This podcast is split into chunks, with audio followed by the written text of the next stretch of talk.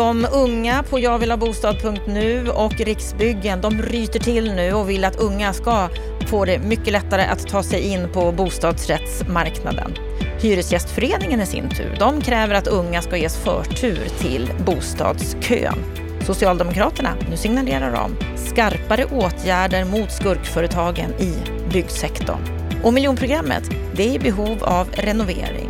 Här vill bland annat allmännyttan och NCC se ett ökat engagemang ifrån statligt håll. Men vår expertkommentator Lennart Weiss, han påpekar att underhållsskulden den är ett resultat av egna försummelser hos allmännyttan. Ja, hör hans egna ord här i veckans Aktuellt från Bopolpodden.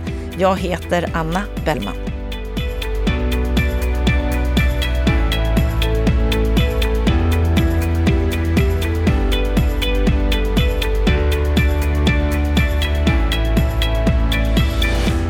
Under veckan som har gått så har det hänt en hel del i media när det gäller bostadspolitiska frågor.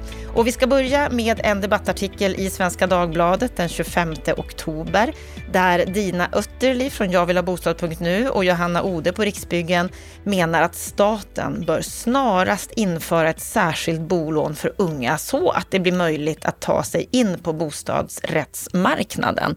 Lennart Weiss, vad säger du om det här uttalandet? Ja men det är jättekul att jag vill ha bostad.nu också rikta politiska krav eh, som är kopplade till det ägda boendet. Jag är inte jätteöverraskad för att när vi hörde Dina för några veckor sedan så hade hon definitivt en argumentation som rörde hela bostadsmarknaden. Men det är bra att det konkretiseras och jag tror att jag vill ha bostad.nu Eh, är så pass pålästa i den här generationen att de ser att det är den sortens boende som ger de lägre boendekostnaderna jämfört med det som är alternativet, nyproducerade hyresrätter och andrahandsboende. Sen ska naturligtvis Jag vill ha bostad.nu rikta krav både mot, mot så att säga hyresrättsdelen eh, utav eh, bostadsmarknaden och, och den ägda, de ska stå på två ben. Och det här verifierar att man har en helhetssyn och det är bra. Att de gör det här tillsammans med Riksbyggen, har det något värde? Ja, det tycker jag. De, de Jag vill ha bostad.nu behöver ha många kompisar eh, och det här är ett sätt att odla kontakter eh, åt olika håll. Men det är också ett sätt för Jag vill ha bostad.nu att ge den typen av krav som Riksbyggen, HSB och andra har ställt ett, eh, en bostadssocial legitimitet. Så att här hjälper man ju varandra, stöttar man varandra. Tycker det är väldigt bra. Eh, och, och eh, jag vet att jag efterlyste en mer aktivistisk eh, eh, ungdomsrörelse och jag hoppas att det här är ett steg i den riktningen därför att om det är några som kan ta in bostadsfrågorna eh, i valdebatten, i, i det allmänna politiska samtalet, så är det ungdomarna, om de tuffar till sig. Mm. Vi hade Dina Ötterli i Bopolpodden för några veckor sedan ett samtal som du kommenterade där du efterlyste att de skulle ställa sig på barrikaderna lite mer och då får vi se, det här kanske var ett utspel av det, eller en effekt i alla fall. Förhoppningsvis kommer det ännu mer. Vi ska gå vidare till DN Debatt den 26 oktober där Marie Linder och Ola Palmgren från Hyresgästföreningen säger så här att trots ökat byggande så tvingas nästan var fjärde ung vuxen att bo kvar hemma. Nu måste fler ges förtur i bostadskön. Annars hotas tillväxten och en ung generations möjlighet att starta sitt vuxenliv. Så vi är inne på samma tema, att unga ska få lättare att komma in på bostadsmarknaden, men här pratar vi bostadskö. Vad säger du om det här Lennart? Jag stöttar det förslaget till fullo och har haft eh, formulerat krav i motsvarande riktning. Jag kan för det första inte förstå varför det skulle vara höjden av rättvisa att alla bostäder som, som, som eh, eh finns inom hyresbeståndet ska förmedlas efter kö. Det känns otidsenligt. Jag menar, jag, jag har själv eh, vänner som liksom eh, sitter i villor i Enskede och på andra ställen och, och, och som berättar att, eh, att de nu efter 30-40 års kötid funderar på att sälja för att liksom flytta in till stan. Det kan ju inte vara meningen att vi som är i mogen ålder och redan har gjort vår bostadskarriär ska stå längst fram i kön till de mest attraktiva bostäderna. Det kan liksom inte vara meningen. Utan du måste ha någon sorts rimlighet i det där. En viss förmedling via kö, en viss eh, förmedling via via eh, behov tycker jag är eh, rimlig och rätt. Och när det gäller ungdomar så tycker jag att eh, man kan föra in en mekanism som gör att de här bostäderna inte försvinner så att säga för evigt. Om du till exempel flyttar till Stockholm för att studera, varför skulle du inte kunna förmedla en attraktiv hyresbostad som ett andrahandskontrakt? Det vill säga ett tidsbegränsat andrahandskontrakt medan du pluggar och kanske ett år efter du har pluggat. För att när du väl har kommit ut på arbetsmarknaden så är det inte så att de här ungdomarna tjänar dåligt. De tjänar jättebra i Stockholms tjänstesektor. Det gäller i alla större och medelstora städer. Då ska de sen ta, ut sig på, ta sig ut på bostadsmarknaden och stå där på egna ben. Men i den här fasen så behöver de hjälp och jag tycker att eh, Marie och Ola Palmgren här har eh, helt rätt i sitt förslag. Det de också tar upp här i sin debattartikel, det är att de sedan 1997 har gjort en rapport eller ställt frågan till människor mellan 20 och 27 år, vilken verklighet som de möter på bostadsmarknaden. Och i årets rapport, som då över 4 000 unga vuxna har svarat på, så menar de att de ser en viss ljusning, framför allt i städer som Malmö och Göteborg, där andelen unga vuxna med eget boende har ökat något och troligen då tack vare att byggtakten i samhället har ökat. Ja, det är positivt och samtidigt så såg jag ju Ola Palmgren bara häromkvällen i ett reportage där man vittnade om att väldigt många ungdomar, inte minst unga tjejer, utsätts ju för skamliga förslag. Det vill säga eh, det är hyresvärdar och enskilda som, som är beredda att hyra ut bostäder mot sexuella tjänster. Och det är ju en helt fruktansvärd verklighetsbild när, när man får det, det, det, det, är chockerande. Men det är klart att om man är utsatt, då, då är det den här typen av eh, fenomen som uppträder. Och det är bra att de sätter ljuset på båda de här faktorerna. Det är bra att det har ljusnat något för unga, men vi är långt ifrån en tillfredsställande lösning och det är ju helt förfärligt att man blir utsatt för den här typen av trakasserier. Helt förfärligt och något som vi får fördjupa vid ett senare tillfälle tror jag, för det kanske behöver göra det. Går det att komma till rätta med det? Jag vet ärligt talat inte, sådär på studs så vet jag inte om jag har något förslag till, till det hela, för det är delvis en fråga om samhällsmoral och, och, och, och gick det till så här förr? Ja, jag vet faktiskt inte, men, men eh, att det är en normlöshet som är alldeles förfärlig. Men det verkar ju som att trots att vi i Sverige har en, eh, en eh, att, att prostitution och att köpa sexuella tjänster är förbjudet, så verkar det ju öka. Och, och det är ju inget annat än en ren människoexploatering. Så att man kan ju säga att både när det gäller narkotikamissbruk och, och eh, trafficking och annat så skulle ju de här fenomenen upphöra om kunderna försvann. Så att eh, det är ju ingen tvekan om att här finns ju liksom en, en viktig fråga att ställa till de män, för det är naturligtvis män som beter sig på det här sättet. En annan fråga som är väldigt tvivelaktig ur ett moraliskt perspektiv, det är vår tredje nyhet här idag. Det var i Aftonbladet Debatt den 27 oktober, en av dina kärnfrågor, Lennart, hur vi ska stoppa skurkföretagen i byggbranschen. Och nu kan vi säga att du har fått med dig dina partivänner. Det är en debattartikel från Eva Nordmark som är arbetsmarknadsminister för Socialdemokraterna, Mikael Damberg, inrikesminister och Johan Lindholm, ordförande i fackförbundet Byggnads.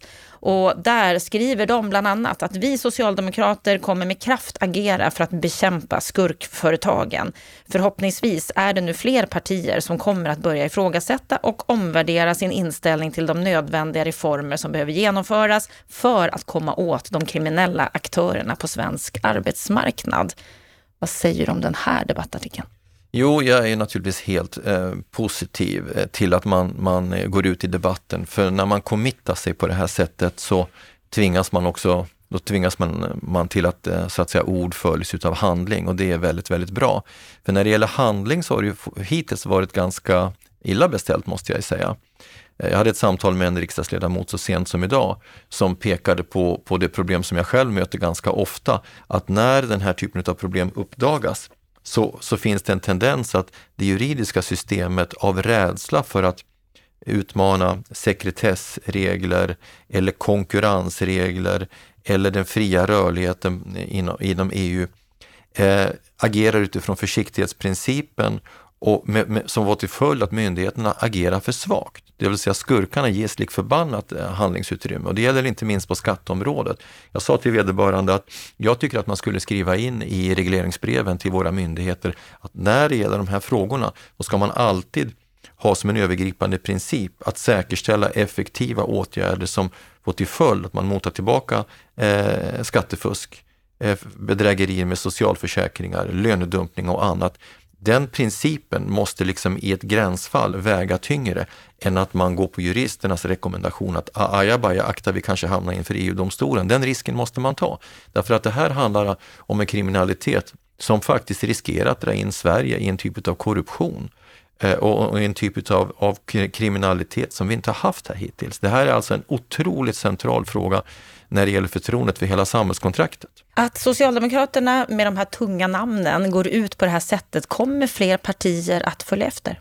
Det hoppas jag, därför att det vore på sätt och vis synd om det blev en partiskiljande fråga. Jag, jag, kan inte se något politiskt skäl till varför de borgerliga inte skulle se lika allvarligt på den här situationen. Sen ligger ett moment utav tradition i det här, därför att de här frågorna ligger ju per definition nära de fackliga organisationerna. Där, det, det är ju där så att säga lönedumpningen eh, blir tydligast. Men jag har väldigt svårt att se att det skulle vara någon, någon särskilt fördelaktig fråga för de borgerliga att så att säga sopa under mattan därför att det här drabbar ju också hela nationalhushållet i form av att vi inte får in de skattepengar vi behöver för olika typer av reformer som de borgerliga också vill genomföra. Så jag hoppas att vi slipper den här uppdelningen i arbetsgivarsidan, fackliga sidan, de röda och de blå. Det här är en fråga som alla krafter borde dra åt samma håll och jag tycker jag ser ljus, jag, ser, jag tycker jag ser tecken på det åt rätt håll. Jag menar byggföretagens VD Katarina Elmsäter-Svärd, hon har stabilt borgerlig bakgrund, hon har varit kommunikationsminister, eh, tungt landstingsråd i, i Stockholmsregionen hon driver de här frågorna på ett mycket trovärdigt och engagerat sätt. Jag har fullt förtroende för hennes eh, ambitioner i den här frågan och jag ser också att hon och Johan Lindholm på Byggnads hittar varandra. Det finns fortfarande spänningsförhållanden i enskilda frågor, men att de vill samma sak och att de ser samma verklighetsbild, det känner jag mig väldigt glad över och kunna, kons kunna konstatera. Och eh, Katarina Elmsäter-Svärd kommer du att få möta i ett fördjupat samtal alldeles snart. Jag ska intervjua henne alldeles strax faktiskt. Vi ska gå vidare till Dagens Industri som har en artikel om att hushållens lån växer snabbare. Där de beskriver att hushållens bostadslån uppgick, uppgick i september till totalt 3 824 miljarder kronor, en ökning med 26 miljarder jämfört med månaden före och en ökning med 240 miljarder jämfört med motsvarande månad i fjol. Och det är ju det här som eh, bland annat Finansinspektionen, Riksbanken är rädda för när de menar att vi kan inte ta bort kreditrestriktionerna eftersom hushållens skulder ökar. Vad säger du om det här? Två kommentarer. För det första så måste man ju dissekera vad beror ökningen på.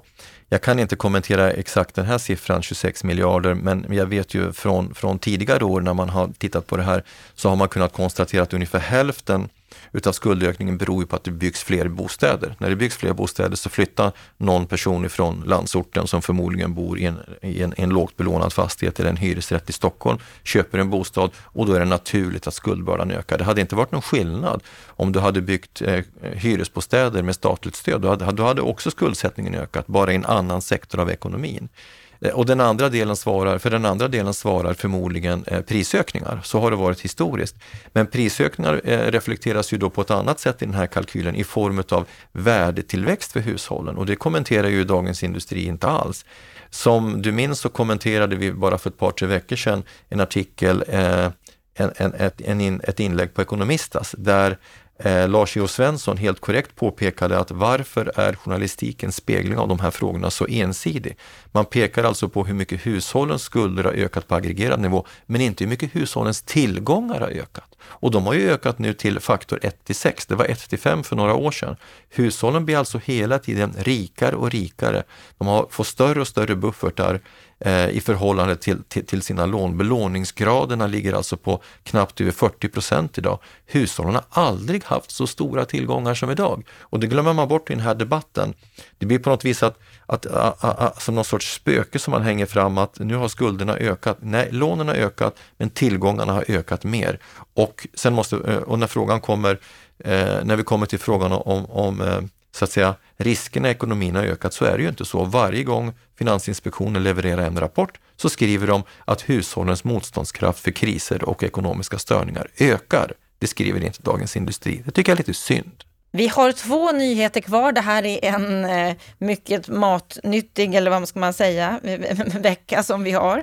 Eh, DN Debatt 27 oktober halva miljonprogrammet i akut behov av renovering. Det är Anders Nordstrand på Sveriges Allmännytta och Henrik Landelius på NCC som menar att nu behöver man vidta åtgärder, annars blir upprustningen ännu dyrare. Och bland annat så nämner man att mer än hälften av miljonprogrammets lägenheter måste renoveras och kostnaden för de här 330 000 bostäderna uppgår till flera hundra miljarder kronor. Vad säger du om det här inlägget, Lennart? Om jag ska vara lite snarstucken och jag ska väljer att vara det inledningsvis så kan jag bli lite irriterad över, eh, över, över den här verklighetsbeskrivningen. Ja, det finns en underhållsskuld, men låt oss komma ihåg att de här bostäderna som man pekar på, det är sannolikt de mest subventionerade bostäderna som vi någonsin har byggt i Sverige. Miljonprogrammet var kolossalt subventionerat med, med, med statliga eh, lån som var billiga bottenlån, subventionerade topplån. De har nu en underhållsskuld. Ja, men varför har de det? Jo, därför att man inte har tagit ut de hyror som krävs för att finansiera löpande underhåll. Om vi hade slumpmässigt tagit 330 000 villor och bostadsrätter, hade vi kunnat hitta motsvarande underhållsskuld då? Nej, varför då? Jo, därför att vi som bor i de bostäderna har ju hela tiden gjort avsättningar för löpande och periodiskt underhåll. Så lite är ju det här en produkt utav den hyrespolitik som vi har haft och som allmännyttan då försvarar. Och nu ska någon annan betala. Om jag är snarstucken så kan jag resonera så. Å andra sidan så kan man också säga att, att ett fastighetskapital är ju hela samhällets tillgång och det måste underhållas. Och om det nu finns ett problem så måste man adressera det. De levererar en tiopunktslista som jag tycker i helhet, som helhet eh, är ganska bra. Men jag, jag, blir återigen lite irriterad och det är kanske därifrån min, min irritation egentligen kommer. När man i punkt 10 skriver att en utvidgning av rotstödet som omfattar socialt och miljömässigt hållbara investeringar i hyresrätter skulle bidra till att utjämna den skattemässiga skillnad som finns mellan upplåtelseformerna. Som om det vore orsaken till att man har en underhållsskuld. Det här har jag sagt flera gånger förut.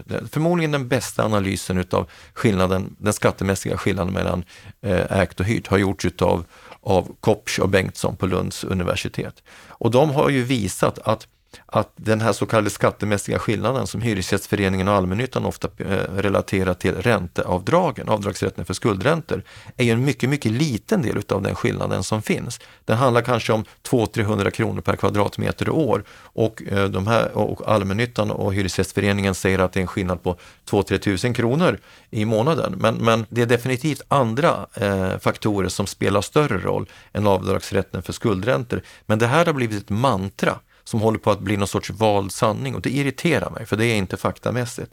Men problemet i sig, det är bra att man adresserar det, det behövs politiska lösningar och jag tycker också att det är bra att flertalet av de här punkterna adresserar ju egentligen åtgärder man kan vidta själv eller där man måste vara delaktig själv.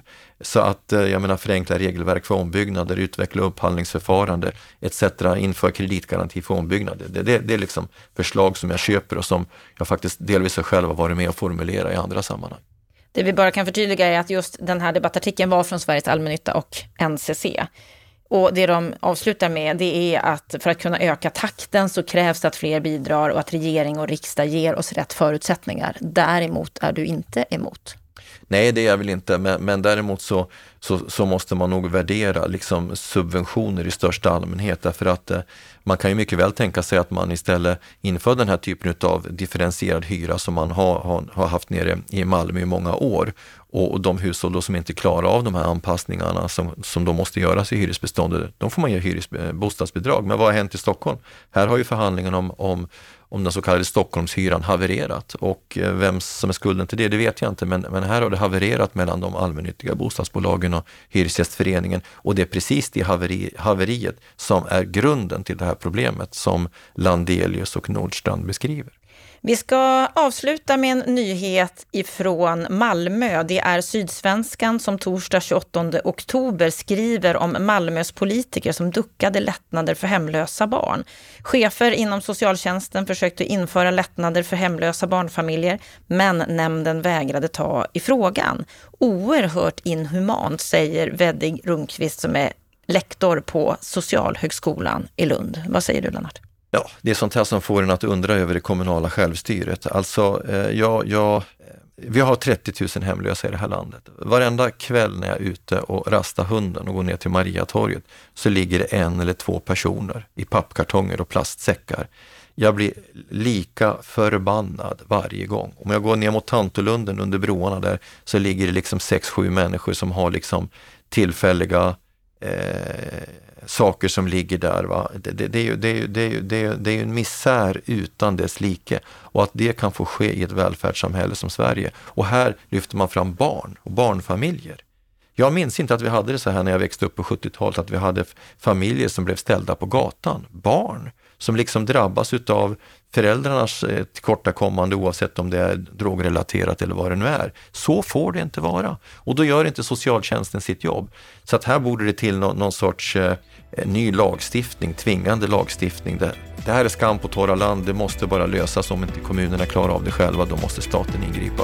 Och här hoppas jag faktiskt på att eh, den bostadssociala utredningen som ska presenteras i vår kommer med skarpa förslag för att lösa den här typen av problem. Många saker att eh, ta hänsyn till, att eh, belysa, beakta och hoppas på en förbättring. Detta var veckans Aktuellt från Bopolpodden och bostadspolitik.se. På måndag så kommer du att få ett program där vi ska göra en genomgång för med de olika politiska partierna, hur de står i bostadsfrågan. Det är Lennart Weiss och Stefan Attefall som ger sin analys av det politiska läget just nu. Vi har gått in i ett valår och det här är spännande grejer att lyssna på. Så jag hoppas att du är med oss då. Jag hoppas att du är med oss på sajten bostadspolitik.se, att du har antecknat dig för vårt nyhetsbrev som kommer varje fredag och så hoppas jag att du får en riktigt skön helg. Må så gott!